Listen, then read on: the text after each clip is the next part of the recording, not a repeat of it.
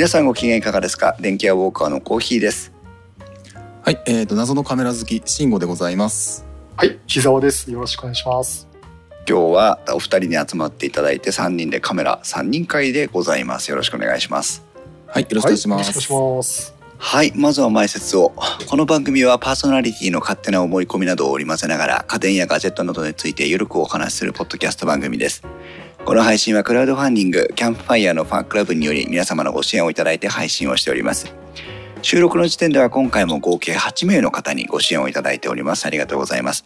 ご支援の内容に関しましてはこの番組のウェブサイトインストア -web でご案内しております。もしご協力いただけるようでしたらよろしくお願いします。またリスナーの皆さんとのコミュニケーションの場としてチャットサイト Discord にサーバーを開設しております。こちらはポッドキャスト番組ウッドストリームのデジタル生活と共同運用しております。よろしければご参加ください。今日も木澤さんも来ていただいております。はい、そしてええー今日もライブ配信をしておりますのでえーライブ配信は Discord で聞くことができますのでぜひ番組のえー番組作りにご参加いただければと思いますが Discord サーバーの URL はば番組のウェブサイトにリンクが貼ってありますツイッターではハッシュタグ電気屋ウォーカーをつけてツイートしてください。電気屋の木は器、ウォーカーの W は大文字でお願いします。ということでのカメラ3人会でございますが、はい、はい、先ほど慎吾さんから教えていただいたんですが、前回のカメラ3人会がだいたいまあ半年前ぐらいという形になっておりまして、そうですね。ねええそのうちの番組なんだから俺が把握してこいよって話なんですが「へえ」とか言いながら話を聞いてたんですけども、えーまあ、今日も私の、えー勝手な都合に皆さんに会わせていただいて、えー無事収録をさせていただいているということで、えー大変嬉しく思っております。で今日はですねあの事前に木澤さんと慎吾さんからいろいろまあネタをお伺いしたんですけども、はい、まあ、結構なボリュームなもんですから、そうですね。えー私の独断と偏見で交通整理をしながらあ お二人の話を聞いていきたいと思いますが。さすがにあの半年間いろいろとカメラ関係のネタを溜め込んでいくと結構な量が私からも木山さんからも、えーとうんネタ出しが出てきましたのでね。そうしかも今日っていうかついさっき出てくるというね。あのすいませんあのあの進行役のねあの苦労を考えないあの ネタを。えー、ななんだろう。あの事前準備がねあの滞っておりまして 段取りがよろしくないかと思いますけれども。いえいえ。あの私も人のことは言えないのであの参加する人たちにねネタを貸さないということを心情にこれまで電気をしてきましたのでまあ 似たようなもんなのかなとは思っていたんですが、えーまずちょっとまあち近況というかですねあの近いところからいろいろお話を伺っていきたいんですが、はい。まず木澤さんの方のお話なんですけども、はい。まあ、相変わらず一生懸命こう写真の撮影に足しげく通ってらっしゃるという話で、はい、えーうんうんね一番今木澤さんの方でテーマに上がってくるのはやっぱり羽田空港でのお飛行機の撮影なのかなっていうことにはなってきますけど、そうですね。えー今はあれですか？あの夜景というか夜の空港の撮影にもいろいろ挑戦していらっしゃるみたいで、あ、そうですね。あのだいぶ飛び立つ飛行機はだいぶ取っちゃったんで、うん今度はちょっと夜を挑戦。例えば止まってる飛行機を綺麗に撮ってみるとかね。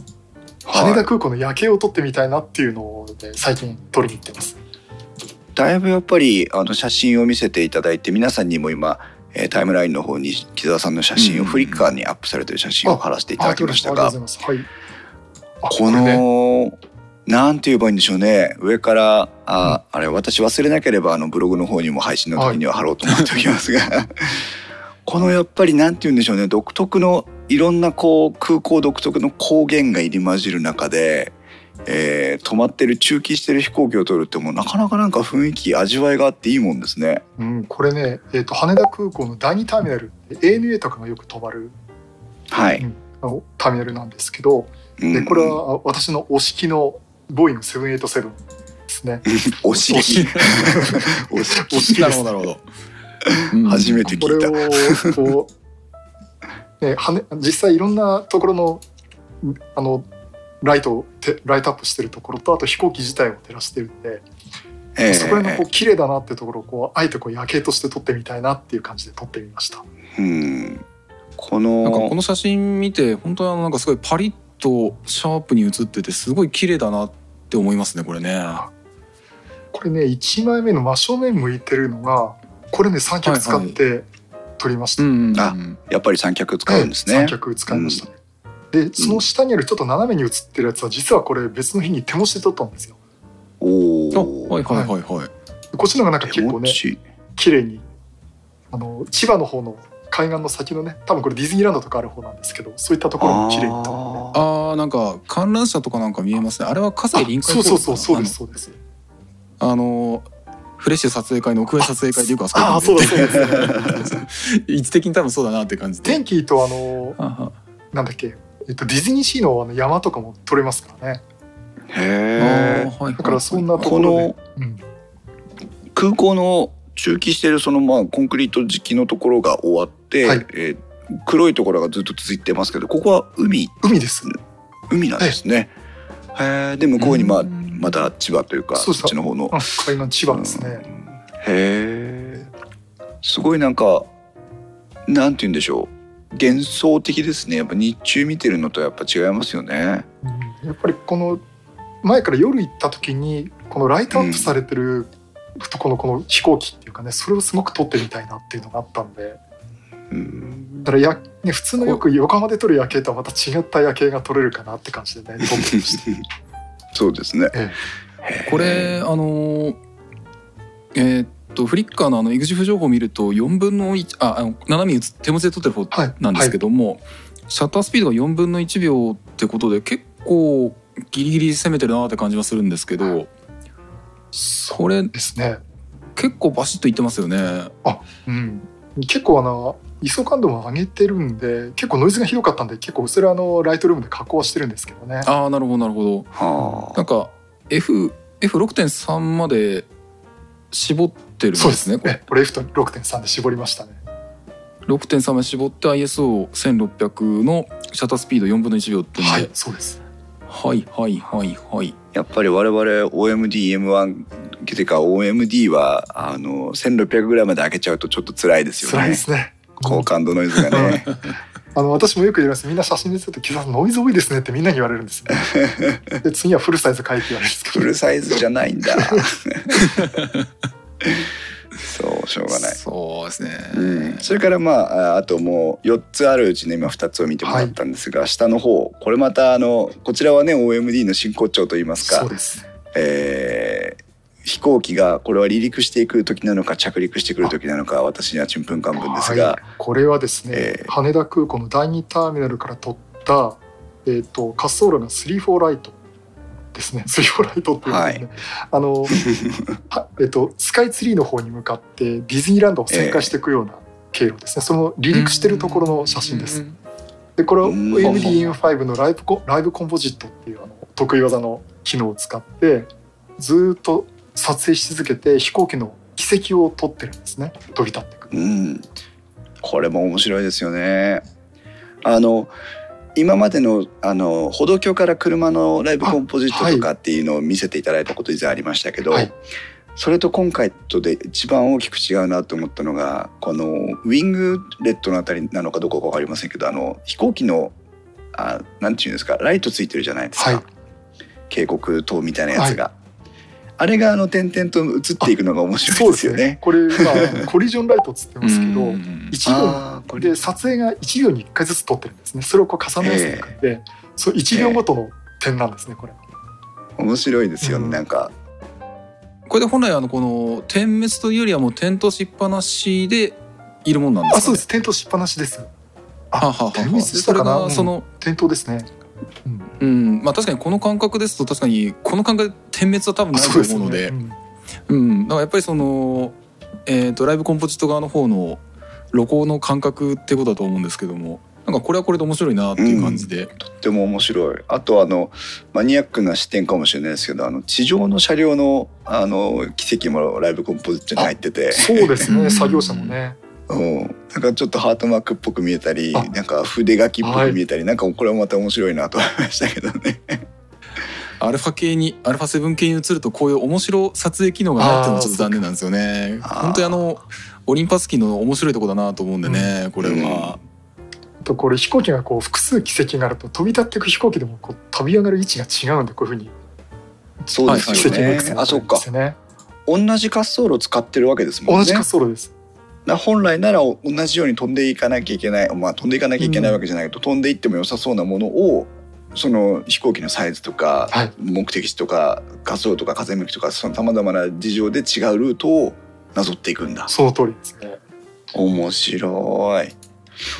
なるほど。でそして最後の写真も、最後の写真もこれはあの05っていう完全に海側にある滑走路から飛び立ってる方ですね。で一番これも離陸の時離陸後ここから飛び立つのが一番多いんですよ。へえ。これをねな10分ぐらい撮影してましたね。ああそうですか、確かに1234566本ぐらいのね、うん。軌跡が書かれてますから、はい。これが合計何機なのか分かりませんが。へえでさらにあの下の方にこう横にってこう光の線が横にスーッと入ってるのが見えると思うんですけど、これあの34ライトに着陸する飛行機ですね。それの軌跡も入ってます。あそっか。侵入してくるのは割とこうえっ、と傾斜は降りてきますけど曲がったりしないわけですからね。あそうですね。まっすぐ。な線になるわけだ、あーこれが撮れる。ーこれもあの奥の方は海ですか？奥の方のあ黒いとこ完全海ですよこれ。ええ、ああー本当黒いとこ海と空です、ね。はいはいはい、うーんなるほどなるほど10分ぐらい撮影を続けていて手前側のポケモンジェットとかもきちんと綺麗に見えてかつあの軌跡が残るって面白いですね。確かライブコンポジットはそういう光の輝度が変化しないところは多分最初の1枚だけが採用されてうん、で2枚目以降の撮影に関して光の輝度の変化があったところだけを記録するって形なので多分その、うん、手前のこのポケモンジェットとかポケモンこれ、ポケモンジェットですね。えーとかはあのーな。最初に撮った1枚がバシッと撮ってくっきり写った状態のまま光の変化だけが残っているっていう状態だと思うんですよ。あだからその光の軌跡が1枚撮った写真の上にどんどん合成されていくようなイメージになるかなと思うんですね。だから本当に動動いてないものは最初の1枚で綺麗にパシッと撮って、えー今あのおっしゃってたみたいにその手前の飛行機はその綺麗にシャープに写っている。でそれ以外の光の変化があるところがあの後として残って見える点で、まあ、よく考えられた仕組みだなと思うんですけど、確かにライブコンポジット始めるときに最初に1枚打って調整しますみたいなの出ますからね。あそうですねそうですね。えー。まあどうでもいいけどポケモンジェットかと思ったらポケモンジェットではなかったですねこれね。なんかあ違うかそういうことないですよこれ？ねなんかあのスポーツのなんか書いてあるオリンピックか何かですかね。うん。これこの黄色いやつですよね。金色なのか赤いライそう黄色いとこに赤い丸でポケあのピカチュウのほっぺに見えたというだけの話ですが日これね太陽ですねこれ。東京2020って飛行機がよく飛んでますからね最近ね。というね木澤さんの。そう。で、はい。残念なのが手前のこのフェンスねこれが映っちゃってるっていうのが残念で。ね。ああなるほどね、まあこれはね仕方ないんですけどちょっと三脚うのん。立て方とかこれ無理やり広げて入れちゃうのはこっちもルール違反なのでそこは気をつけないといけないんですけどねまあちょっとここは課題かなと思ってまた挑戦しようかなと思ってます。そうですね。まあこれが味という判断もできなくはないんでしょうけどね、うんまああー多重露光に近いんですかねってジョン・フナさんから今パタイムラインの方に質問がありますが。そうですね。あの基本基本的にあの多重露光に近いと思います、うんあの何度かこのカメラ3人会でもライブコンポジトの話したあしてないかな？してるしてます。してますかね、えっ、と基本的にその、えー、と長時間、えー、と露光しっぱなしみたいな状態にしておいてで一定間隔で輝度の変化明るさの変化、まあ、この場合ですとあの飛行機のライトとか、えー、と車のライトとかそういう輝度の変化が画面に現れたところだけを追加で、えー、とあの記録していくと,、えー、というようなものになってますと。うん。なんでそういう意味では多重露光のうちの単純に全画面を多重うん長時間露光してしまうと単純に明るくなってしまうので、うん。えー、と輝度の変化があるところだけを取っておくことで暗いところは暗いまま明るいところはこうやって軌跡が残るっていうようなあの撮影の仕方ができるという形になりますね。多重露光だと例えば半分側を隠して撮影してもう半分側を隠して撮影してみたいな感じでそのうんうんねあの光の量が一定以上にならないように工夫をしなきゃいけないわけですけどこれは10分間撮り続けてもそういう手間がかからないっていうね、はいはいはい面白いところですがあ今ピーターさんはいが解説のリンクを貼っていただきました。ありがとそううございますす。でねありがとうございます。はい、そうですねそうですね。そしてであとしぐれさんいらっしゃいますね。ああの失礼しまたグルドの方が。あグルドはいいうかいらっしゃいませ。今日えーとはこの間たまたま秋淀で、えー見つかってしまった 大変嬉しいですね。みんなが集まるところね本当にはい。みんなの倉庫ですから、清戸は。そうですそうです、はいそして、えーこのルーク木澤さんのあ羽田空港の写真の、えーまあ師匠と崇めている本本家本元ルーク小沢さんが、はいえー久しぶりに写真集出されるということで、はい。えーこちらのルーク小沢さん本物の方がですね あのジェットライナーっていうシリーズを出してるんですね本当飛行機写真をずっと出しててうんで今度3年ぶりに12月24日にですねジェットライナー6エボリューションはい。発売もう私はこれ予約してもう楽しみにしてます、おおー。発売日クリスマスですね。え。え。クリスマスイブですね。ねこれあのうんもうその日に届くように、まあ、手配っていうかね予約しましたけどね。えっと写真が720点。本人すごい。本人入れすぎたかなってなんか言ってましたけどね。おー。これまあ今6っていうことで第6弾ということですけど、あの木澤さんのいわば教科書的なものなのかなというふうにも勝手に推察をするわけなんですがこのルーク小沢さんが出してる写真集って何かこうこういうとこが面白いよってあります？あの飛行機をメインに撮るんじゃなくて飛行機を入れた風景を撮ってるってところがあるんですよね。だから、うん多分いろんな綺麗な風景の中に飛行機がちょっとだけ写ってるんだけどそれは確かに飛行機写真なんですよね。うんだからそういったね雰囲気をすごく出してるっていう感じがしてだからあいいですね。飛行機のいいタイミンググでかっこよく撮れましたっていうだけじゃないっていうのがこのルーク・オザさんの面白さの魅力の一つかなと思ってますね。へえ今タイムラインにピーターさんがルーク小沢さんとのツーショット写真を、アップされてますけど。あいいね。私も撮ってます、ねはい。ああ同じ場所で私も撮らせてもらいましたよこれ。あのこれ確か品品川のあそう れですよね、う。ん。あの私もこれ3回通いましたよ。はいうん品川ね品川さん品川はもう木澤さんがもうしょっちゅう出没する場所ですかそこのらね。差にキャノンキャノンのショールームがへうんえ。なるほど。小沢さんの写真って本当にどうやったらあんなアングルで撮れるんだっていうなんかすごいなんか絶妙なアングルの写真がすごいなと思うんですけどもね。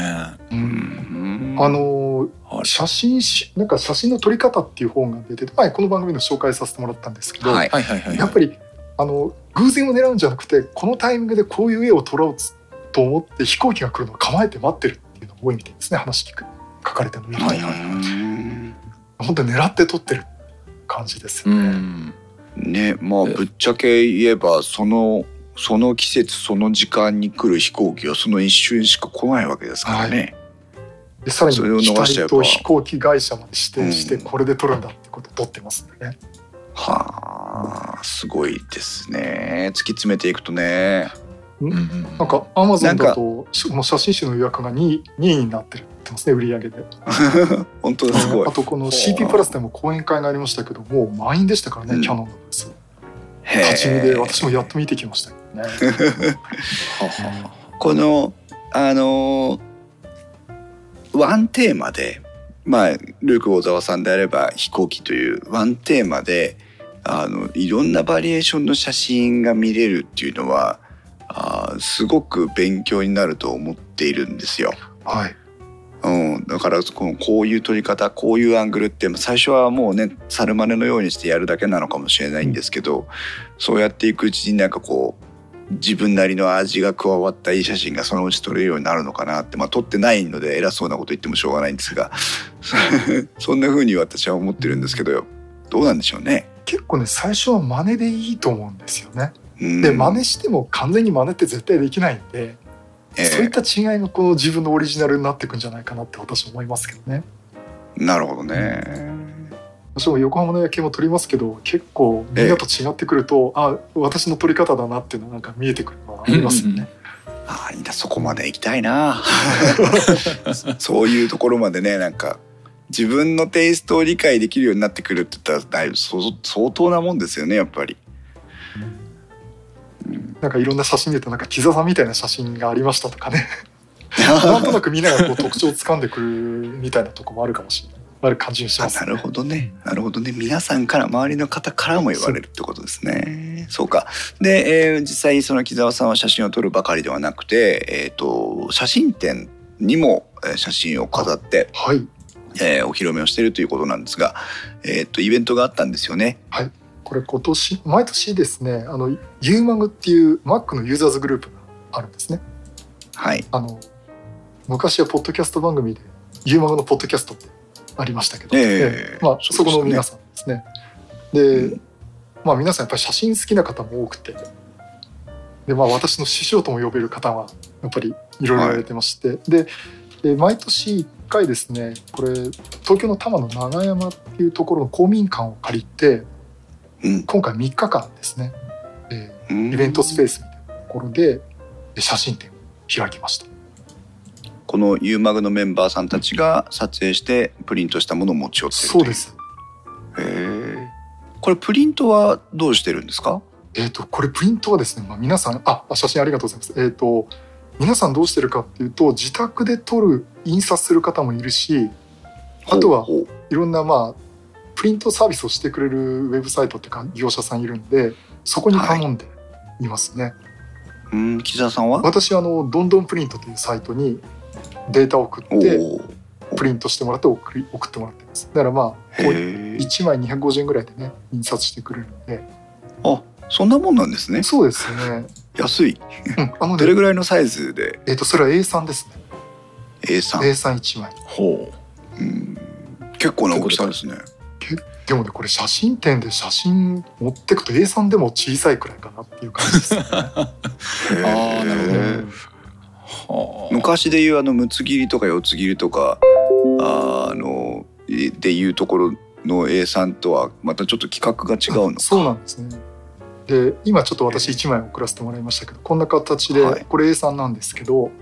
うん。黒い枠にええ。あのはまあ展示してますけど、うんこれでもね家に置いとくと、まあ、部屋にも私これ飾ってますけども A3 だと結構で,、うんでかいんだけどこういうとこ持ってくとですね結構小さいんですねへえ。やっぱ飾る場所鑑賞する場所によって違うもんなんですね。だからこうこれは、はこれ周りはあの額縁ですか？この黒いところは。あそうです。額縁ですね。これね紙製なんですよ。安いんですよ。これで中林のこういうアルバムがあってアルバムっていうか額縁があってフォトフレームですね。うん。これはい紙製でこれでね1000円ぐらいです。へえ。おなるほど。だからこれ私も何枚も持ってますけどね。うんうんうんあなんかすごいあの落ち着いた感じでこのフレームいいなって思いましたけど、でこれまたいいやつになると大日本印刷とかで綺麗なあのアルミ製でプラスチックのいいやつになると よ高そうだな4000円とかっていうまた新たな値段がそこに現れてくるんですよフォトフレームですかこれそうかあーなるほそうか。どねで私が一番安物持っててまたみんないいの持ってくるんですよこの今の皆さんがねいいの持ってて まあね一回使ったらそれで終わりじゃないですからね。ねあの差し替えられる額縁だとね。えうん。へえそうですか。結構あのまあディスコードで集まっていただいてる皆さんデッキアウォーカーとかウッドストリームのデジタル生活を聞いてくださってる皆さんも写真を愛好してる方がね何人もいらっしゃってカワセミの写真とかを撮ったりしてる方もいらっしゃるぐらいですけどあのやっぱりデジタルで見るのも非常に楽しい綺麗だし楽しいんですけどプリントしてみるとまたこう感慨深いものありますよね。うん、やっぱりね私これ今回一番言いたいのはやっぱり皆さん写真たくさん撮るんだけどパソコンの中のデータだけとかって SNS に上げるだけにしてませんかっていうのがあってそれすごくもったいない気がするんですよね。うんでも本当気持ちでいくと私 A1 とかね A2 ぐらいで印刷して飾りたいでかいな。あのねそうそうなるとねなかなか業者選ばないとないですね。印刷したものどうやって送ってくるんだろうって気がしますけど。ああなんかもう例えば A さんの場合はもうあのそういう段ボールっていうかねきちんとコ梱包して持ってきるんですけどね。あの折れないようにっていう感じで。おー。すごい以ですね。前あの自分もちょっとあのエプソンのプリンターをちゃんとまだ使ってた時なんかは、L2 版でしたっけ？あのあーはい。まあはがきぐらいのはがきサイズですね。はがきサイズの,、の L2 なんでその2倍くらいだったかな？のやつに印刷してやって出力して物あの写真として出力して撮っておいたこともあるんですけれども、うんいかんせんあの撮影枚数のが撮影枚数の方が多いのと ちょっとやっぱそれの保存もやっぱり物理的にあの場所を取ってしまうっていうんで、うん。かといってそのコこれだっていう一枚がなかなか自分としても選べないっていう感じになっててどれも印刷したいって言ってね。うん、そうそうえだから紙出ししたいほど気に入った一枚っていうのがなんか自分の中でこうビビッとくればなんかそれ出してみたいかなとは思うんですけどもね。ええなるほどね。そうそうそうそう。選ぶのが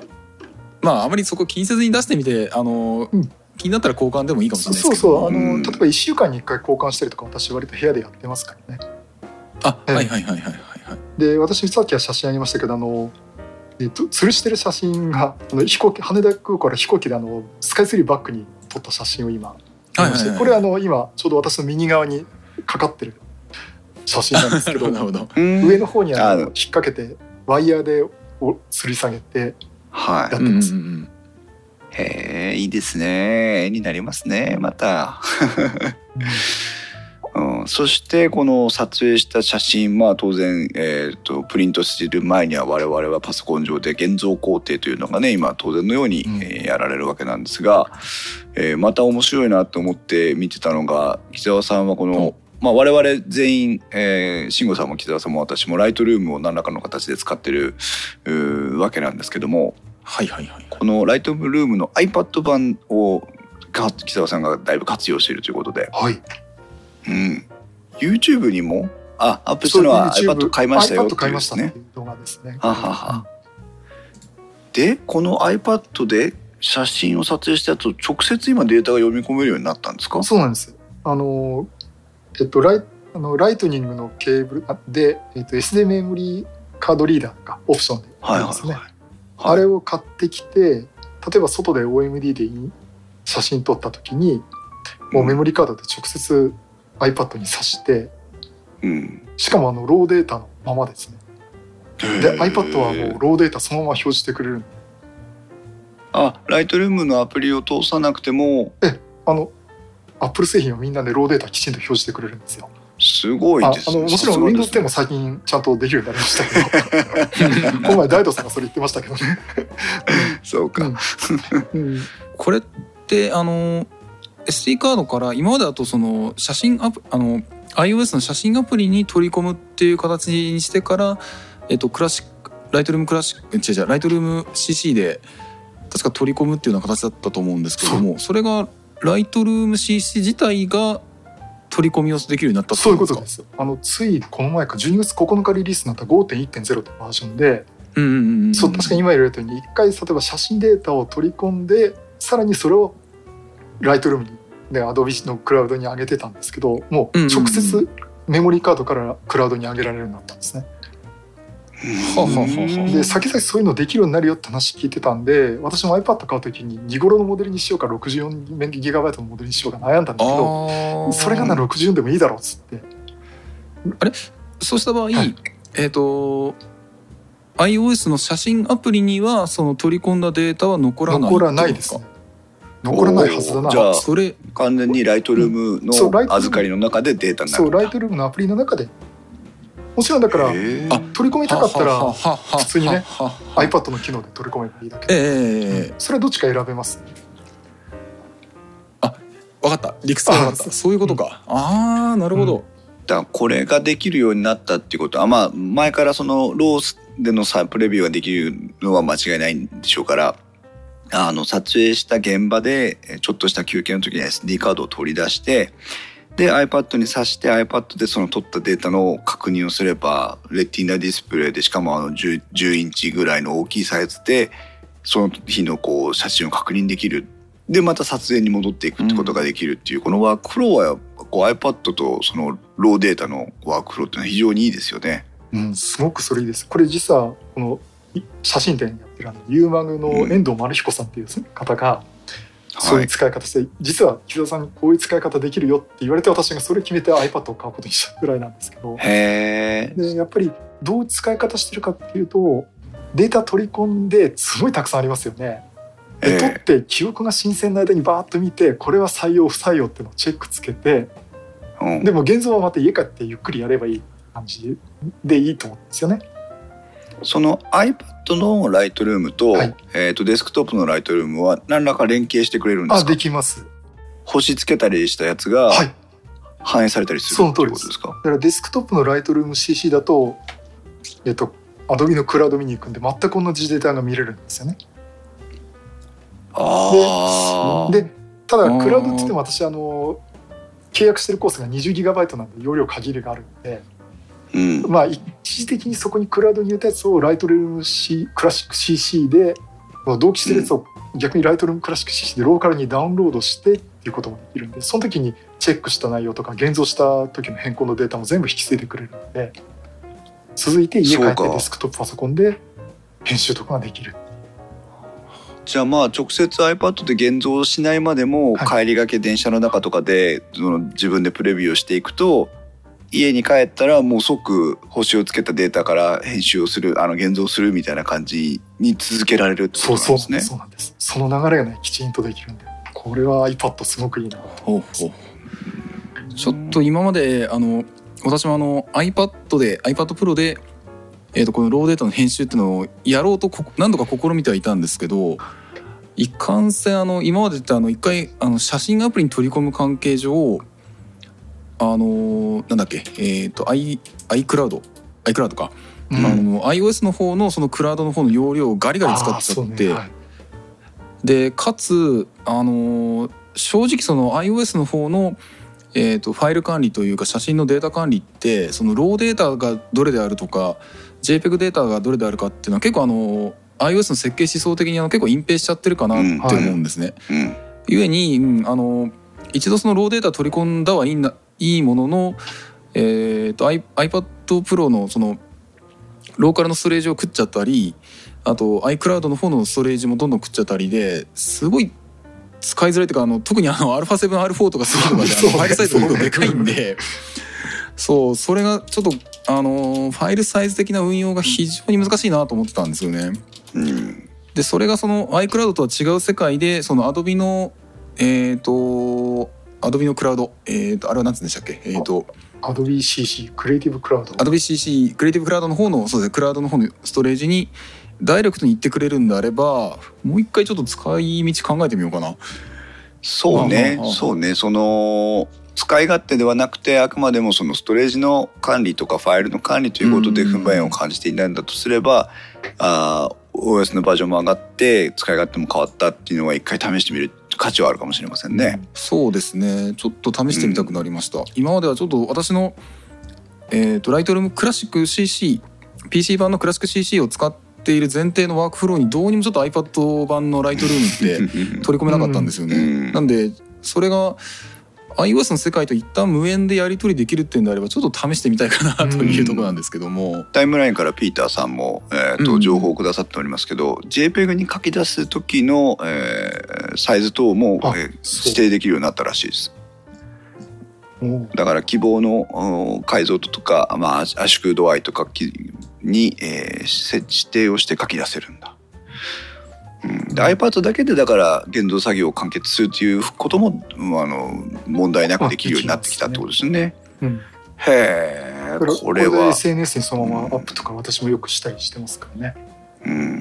ん iPhone とかちまちまやったりとかその w i f i 接続だったり Bluetooth 接続だったりしてそのカメラのアプリに依存してやったりするよりもあ現像するアプリがそこにあるわけですから直接それを取り込めて直接触れるようになるっていうのは確かに合理的ですよね。やっぱりちょっと iPad Pro 取り出していいですか？ダメです。あの会話に参加しなくなってしまうので。とりあえずあのライトルーム CC をあのアップデートだけさせておこうかなと。思 ってれをまずアップデートしてください。そしてまあ撮影ネタでっていうことになりますけどちょっと慎吾さんの方の話を移していきますがあまあ、新しい設備の話はまたこの後改めて伺うとして。えー、と慎吾さんもいろいろあちこちの撮影会に出かけていってはね腕を磨かれてますけどもはいはいはい、えー磨かれてるかどうかわかんないですけど。前回の、えーカメラ3人会以降ですね、えー、とフレッシュスペシャル大撮影会というところとあと最近のあツイートにも流れてきてましたが、えー、とキャラフェスでの物撮りを実際現場でやられてきたってことだったんですけどはいはいはい。フレッシュスペシャル大撮影会はどんな雰囲気でしたか？えっとこれはあの9月頃にえーえーっと埼玉県のまあ加須市っていうところ。うんうん。はい、えーで、えーそこの、えー、と水上公園まああのプールとか、まあ、そういうところがある設備があるところなんですけども、まあ、そこで、えーと、このよくよく言っているあのフレッシュ、えー、とこれ運営媒体のごめんなさい運営運営母体の名前が分かんないんですけど、うん、フレッシュさんでいいのかな？そこで、えー、と定期的にやっているその屋外撮影会の、うん、まあ、ちょっとスペシャル版みたいな形で、はい、えー、とそのプールを貸し切って。おおすごいですね。はい、プール貸し切りで、まあ、一つのその、えー、施設貸し切りで撮影会やりましょうっていうようなイベントだったんですよ。うん。このフレッシュの撮影会は、えーと、女性の、えー、モデルさんが来てくれてその方たちをみんなで代わり番号取っていくっていう感じなんですか？そうですねそうですね。そんな感じになります。多分あの知らない方もいると思うのでこう全体的な行ってから撮影が始まって終わるまでの流れ簡単にご紹介していただけると助かるんですけど。はいはいはいはい。えっとまあその撮影会の種類によって若干ちょっと運営の仕方は違うんですけれども、うん。えっと、事前に、えっと、例えば予約というかあの前売りのチケットを申し込むと少し安くなるんですけど、えっと、屋外撮影会の場合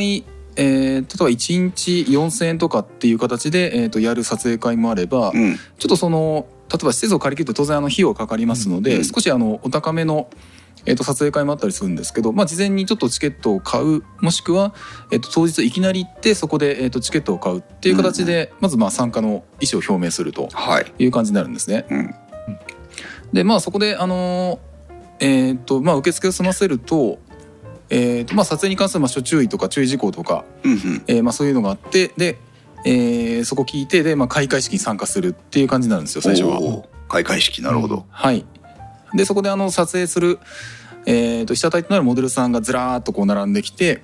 えーとまあ、自己紹介が始まって。へえ何人ぐらいいらっしゃるもんなんですかね、はい、これちょっと規模によってって感じなんですけれども、うん、えっとこの時その9月に行った時だと何人くらいだったかな、まあ、結構な人数がいらっしゃっていてえー、っとですね。えー、っとごめんなさい。その時のごめんなさい。イベントのホームページがちょっと過去履歴がいっちゃってちょっと今すぐ出てこないんですけどね。10人20人30人30人くらいいたような気がします。すごいですね。えっと今ちょっと,、えー、っと屋外撮影会の直近あちょうど今日やってるやつか。今日やってたやつか、はい。でこういうえっ、ー、とやこれはどこ？場所はシンボルプロムナード公園。これどこだろうな？どこでしょうね。えっ、と東京シーサイドお台場エリアとか行ってるんであのビッグサイトとかあの辺の付近になるのかな？えー、とそこでやっているその、えー、と公園での撮影会となってくるとこれが 4×1234520 人くらいのすごい、えー、とモデルさんが参加してるという感じになります すごいですね。はい、それで、えー、開会式があって自己紹介なんかしてもらってああこんなモデルさんがいるんだなっていうのをそうですね。そして？でまああのえー、っとまあグループ分けしてあの時はごめんなさい何グループだったか忘れちゃったんですけども、はい、まあ大体10人弱くらいのグループに分かれて、えでえー、っとそのえー、例えばその先ほどの水上公園とかだったりすると,、はい。えーと、きょあの何か所かの撮影ポイントをそのグループごとにローテーションする形で回っていくんですね。あじゃあ、えー、A グループ10人のモデルさんがいてでその人たちがその撮影場所を移動していくわけだ。そうですそうです。はあ、で,、はい、でその間に、えーと、例えばちょっと最近えっ、ー、とこれが多分近いのかな。えー、あこれも分かんないなあのそのグループで回ってってあそか思い出した。6グループぐらいに分かれていて、はい、で、えーと、3グループ3グループごとに、えーと、公園内の3か所の撮影ポイント、まああの、うん、結構広いエリアの中での3か所ぐらいっていうところを3つくらいに分割してそこをローテーションしていくんですけども、はい、残りの、えー、3グループの方はその間あのツーショットチェキとか、まあ、そんな感じの、えーとえー、そのツーショット地域を取ったり、うん、えー、と親睦深めたりであと1グループは休憩していたりっていう形であのローテーションをしながらあの撮影をどんどん繰り返していくんですね。なるほど、うん、その間、えーと、私たちはそのグループ、えーと、全員でそのグループについていくわけじゃないわけですね。あのもう本当に好き勝手言って構わないんですよ。あモデルさんたちだけがひたすらこのローテーションをしてて休んでたり、えー、交流の場があったりモデルとして活動してたりする中で自分は勝手にその選んでいいんだ。そうですそうです。だから体力の続く限り延々撮り続けられるというあのああと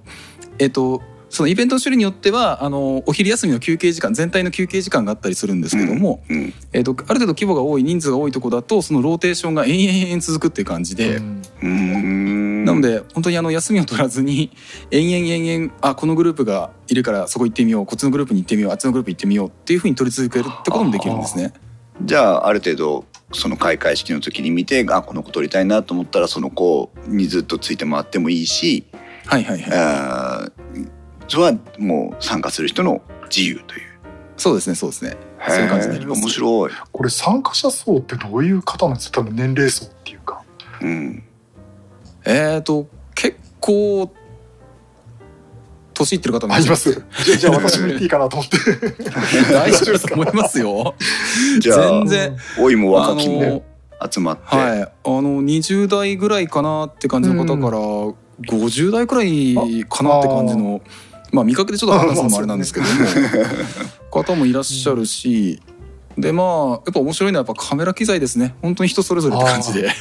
あまあ今回は屋外での撮影会だったわけなんでしょうけど、はいはい、基本的にはもう自分の機材だけで撮影に臨むわけですもんねレフ板が何とかってか照明がどうしたってことないわけですもんね。えっとレフ板に関してはあの一人一人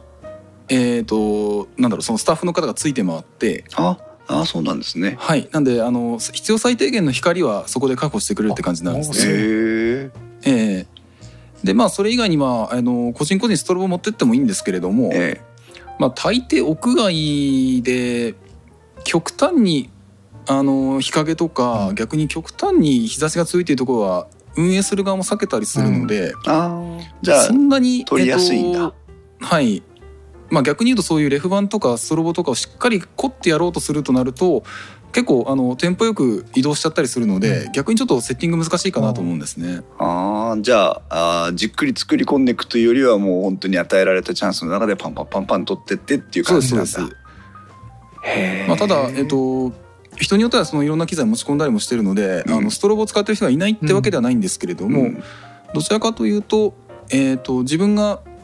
この撮影会屋外の方の撮影会で見るのがやっぱり多いのはやっぱり70から200ミリのちょっと望遠気味の方のズームレンズを使ってる方が多いような印象ですね。なるほどどうしてもあの屋内の撮影会と比べると被写体までの、まあ、モデルさんとの距離があるので、うん、えーと、中望遠よりも先の、えー、焦点距離のやつの方が、あのー、なんだろう使い勝手がいいっていう感じになるんですよ。うん、戦いやすいっていう。うん、で自分もよくあの85ミリとか135ミリを持ち込むんですけども、うん、えっと、85ミリでも結構広いなっていう感じるぐらいの距離距離感になるんですね。被写体とあのカメラマンの位置が。なるほど。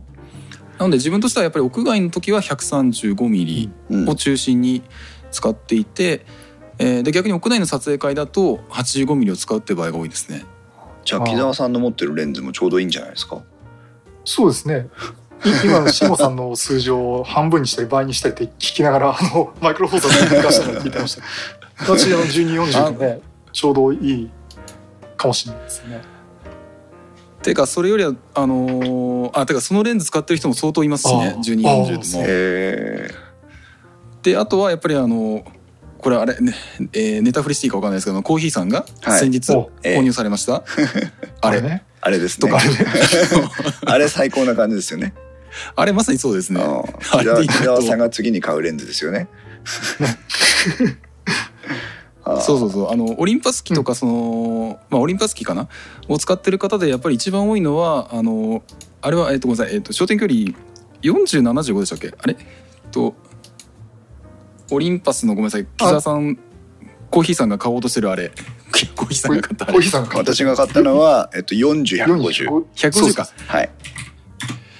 あのそれぶら下げぶら下げてる人かなりいますねオリンパス系だと。でいいでしょうね。80からだって300ですからね。でちょうど今の話だと135とかが欲しくなってくるんでしょうから、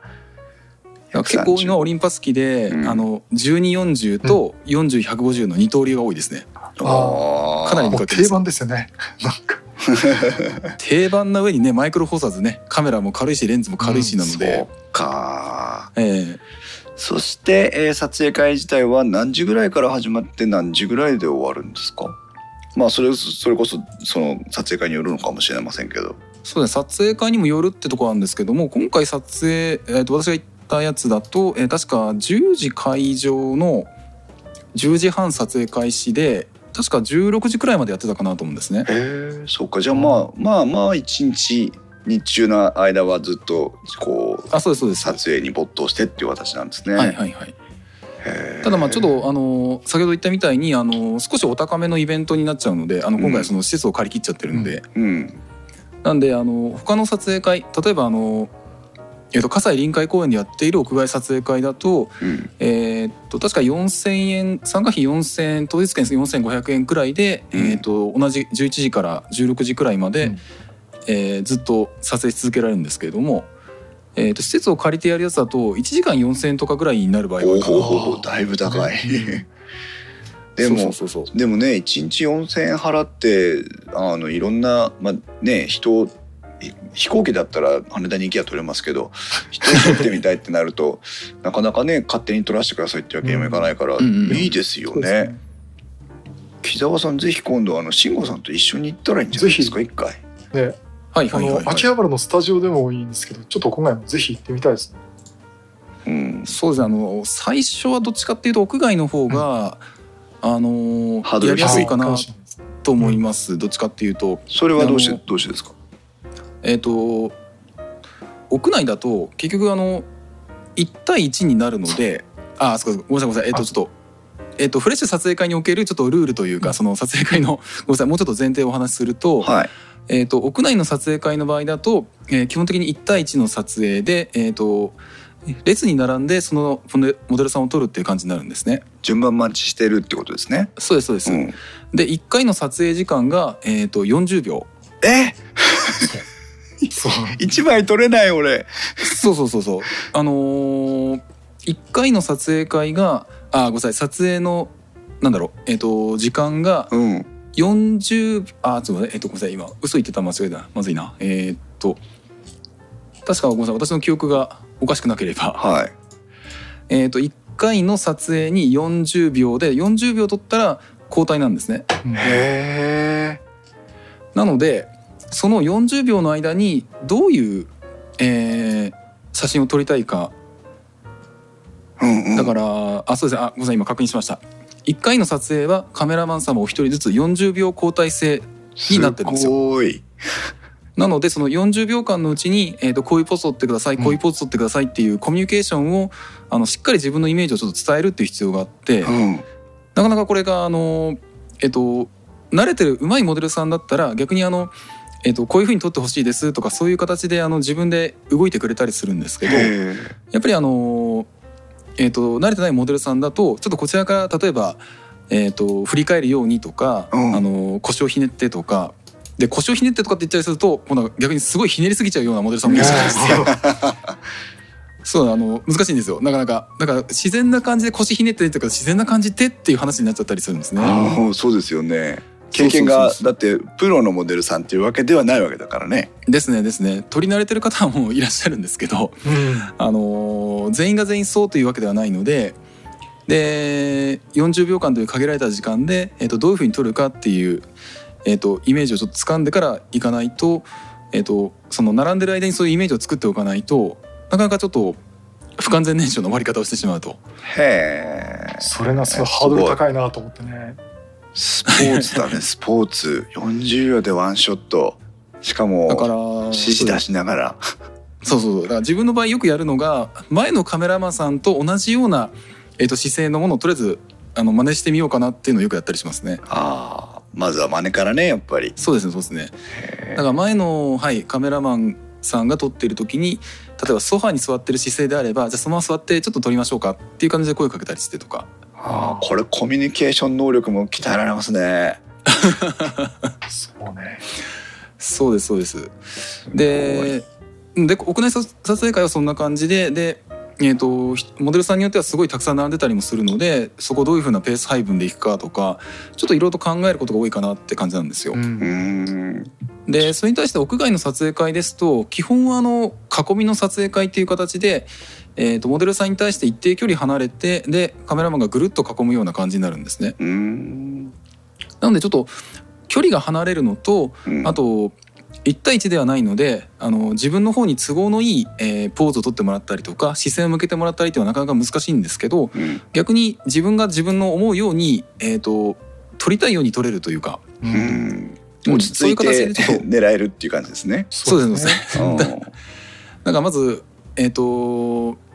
一発狙いで行くんだったら屋内撮影会でしっかり、えー指示を出して、えー、と視線もちゃんとこっちに向いた一枚を撮りに行くっていうやり方もありますし、うんえー、と屋外撮影会みたいにとりあえずあのみんながやってるのを真似する形で、えー、とたくさん撮ってみたいっていうやり方もあるしということでうんでどちらかというと屋外撮影会の方がまずはあのー参加しやすいのかなっていう感じはするんですね。まあね仮に視線がもらえてなかったとしてもいい写真は撮れるわけですからね。あだと思いますだと思います。へえ面白い。だからあの自分がその撮影会で撮った写真をなんかあの写真を選別するときに、えー、と視線がこっちに向いてない写真っていうのも結構あのいいなと思ったりするんですけど、うんただちょっとですね視線がこっちを向いてないでかつそっちは違う方向に向かって微笑んでるって写真になっちゃうとうんやべえ他にその視線が向いてる人がいるっていう嫉妬心が生まれてくるわけですね。なるほどね。なるほどね。そうやってまたレベルを腕を磨いていくわけですね。コミュニケーション能力のね。なんかその視線がはいあの外れたあの反らした写真の場合はむしろ無表情とか、寂しげな表情とかそういった方がなんか絵として入るかなとは思うんですけども、なるほどね。そこまで行くようになるわけだな。そうそう。そして、えーフレッシュ撮影会とはまた別に今度真逆の方向に振って、えーキャラフェスで、あはいはいはい。えー物撮りをしてきたということですけどもこれはどんなイベントだったんですか？こっちはですねあのもともと私あのえー、とガレガレージキットとかプラモデルとかそういう造形物系の、まあ、趣味もあったりするわけですけども、もう今も一生懸命やってますもんね。そうですね。いろいろ。ちょこちょこ作ったりしてますけどもね、うん。あのガンプラ作ってたりとか、ガレージキット作ったりとかまあいろいろとやってるんですけども、まあ、それの一環として、えー、と模型のイベント、まあ、ガレージキット、まあ、そういう造形物全般を扱ったイベントにちょこちょこ行ったりして、まあ、写真撮ったりしてるんですよ。うん。で今回あの言ってたキャラクター、えー、とキャラフェスっていうのは正確には正式にはキャラクターズフェスタうん。in 有明っていう、えー、とイベントだったんですけども、はい。えー、とこれは、えーとまあ、全国のそのガレージキットを作ってるディーラーさんが、まあ、集まってうん。で、えー、と自分が作った作品これはまああのレジンキャストで複製した、えー作品とかを、えーとまあ、販売しているっていう、まあ、即売会イベントになるんですけど、うん。コミケみたいなもんなんですね。そうですね。その、うん。コミケの立体物版みたいなうん。感じになります。で、えーとまあ、そこでよくあのそういうイベントに行ってでいろんな作品を写真撮ったりしてるんですけれども、はいやっぱりこれってあの、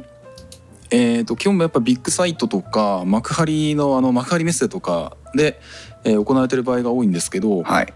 ぱりちょっとあの光源が、うんまあそうでしょう光源の問ね。題があって展示会場って暗いですからね。そうですそうです。うんで最近はそうでもないんですけど一昔前はやっぱりその写真に撮ってもらうっていうのがなんつえばいいのかな。あの文化として根付いてなかったというか、うんあ最近だとあの私たちみたいなそういう造形物を写真を撮りに来るっていうのもなんか一般的にそのモデラーさんに対してそのディーラーさんが自身があの受け入れてくれるような空気が醸成つつあるの、醸成されつつあるので、うんうんえー、と展示してあるその見本品とかを結構明るくライトアップしてくれることが多いんですね。あ。へえ。あちょうど今涼介さんも言ってますけど最近はその出店者も LED 設置してますよねっていうふうな感じで撮ってね以って前は、いうね。はい以前はやっぱりえっ、とどうしても暗い会場ででそのままあのえっ、とまあなんか展示用のその布を敷いてでその上に、えー作品を並べてっていう形が多かったんですよ。うん。でそうなってくると、えっと、どうしてもその、えっと、ディティールの部分まで細部のところまで光が回っていないっていうちょっと状況になってしまって、うんでそのまま写真を撮ったとしても、まああのえっと、雰囲気はつかめるんですけどやっぱり細部がちょっとよく映らなかったり、うん。どうしてもあの ISO 感度を上げる必要があって、えー、とノイズになってしまったりとか、ドキ。まあ、そういうシチュエーションがちょっと発生してしまったと、うん。発生していましたと。うんで、えー、とそういうのを防ぐために、まあ、一般的にはそのストロボを持ってったりする場合が多いんですけどいかんせんこういう造形物って対象が小さいのでえ普通のなんだろうストロボの撮影のあの考え方で持っていくとえうん結構明るすぎちゃったりするんですよ。逆にこう強い影を作ってしまったりとかね。あそうですそうです。あ基本的に例えばあのストロボを使ってその先ほどの撮影会みたいな被写体を撮る場合と比べるともうほとんど撮影がほとんど常に常にあのマクロ撮影もしくはハーフマクロの撮影するような距離感になってしまうので、うん。非常に被写体との距離が近くなるんですよね。うん。でそこでその人物を撮るようなストロボを持っていくようなん？人物を撮るようなセッティングでストロボを設定してしまうと,、うん。えー、ともう光が強すぎてうん。いかにもストロボで照らしたみたいな、はいはいはいまあ、写真になってしまう、ええまあありますまあ、ね。よくあるよくある話だと思うんですけどもね。でそこであのー結構最近そういうイベントでよく見かけるのがあの自分でその LED のライトを持ってったりとか、うん。あるいは LED のこのリングライトをレンズの周りになんだろうセッティングして、はいはいはい。で、はいあのー定常光で照らしてでそれで撮影してるって人を結構見かけるようになってきて、へえ。うん、で自分もちょっとその LED ライトをあの先日あ先日でもないなあのしばらく前のイベントで、えっと同じように LED 照らした人が LED ライトを照らして撮影してる人がいたんでえその人とそっくり同じものを以前買ってたことがあって、はい、えじゃあ早速真似してみようと。そんな感じでそんな感じで。でそれで、ううんん、どうでした？実際は。あえっ、と結構効果ありますねやっぱり。うーん。あのーえー、と右手でそのカメラを構えて左手で LED ライトを持ってもうで,、はい、で左手をこう本当にあの微調整しながらあの影にならないような影が生まれないような角度から光を照らしてやってでそれで撮るっていうふうにやってやるとほやっぱ今までちょっとあのパリッと映んなかったところもあの綺麗に映るようになって。あの非常に効果高かったですねやっぱり。そうか。あ手持ちの LED ライトを持ってったんですね。今回あの手持ちでやりました。両手で。右手にカメラ左手に LED ライトという感じだったんですけども。あのアクセサリー集につけるとかっていうことじゃなくて持ってったんですね。あの一応そうですね。あのホットシューに、えー、とつけられるように一応三脚うんなんつうんだろう、うん。ホットシューにつける一応アダプターも持ってってはいたので、うん。えー、とホットシューにつけたり手持ちをしたりっていうのを併用してちょっとやってはいたんですけどもなるほどね。まあ、それはあのあの被写体とかへ置き場所とかその辺の状況に合わせて使い分けてるって感じだったんですけど、えへえ。すごいですね。人を撮る望遠で撮るから物をマクロで撮るまで もう振り幅のね幅が広すぎるというか。そうですね。ただあのーこのやり方やるにはカメラを右手だけで片手で持てなきゃいけないのであのシグマのねあの1.2キロクラスのレンズじゃできないというね。思った。よく手で支えるなと思ってね思ったんですよね。今回はそうですね。今回あの軽いレンズでちょっとやったので、ええ。あのーカメラ片手持ちができたんですけど、うん。はい。あのー普段使ってるシグマのねあの1.2キロクラスのやつでちょっとできない系統なんですよ なんかそうそうそうそう。つつらないとダメなのこう頭の上からワイヤーかなんか出してこう。そうですね。まあ本当にあのーみんなやっぱりその光源の確保はあのやっぱり、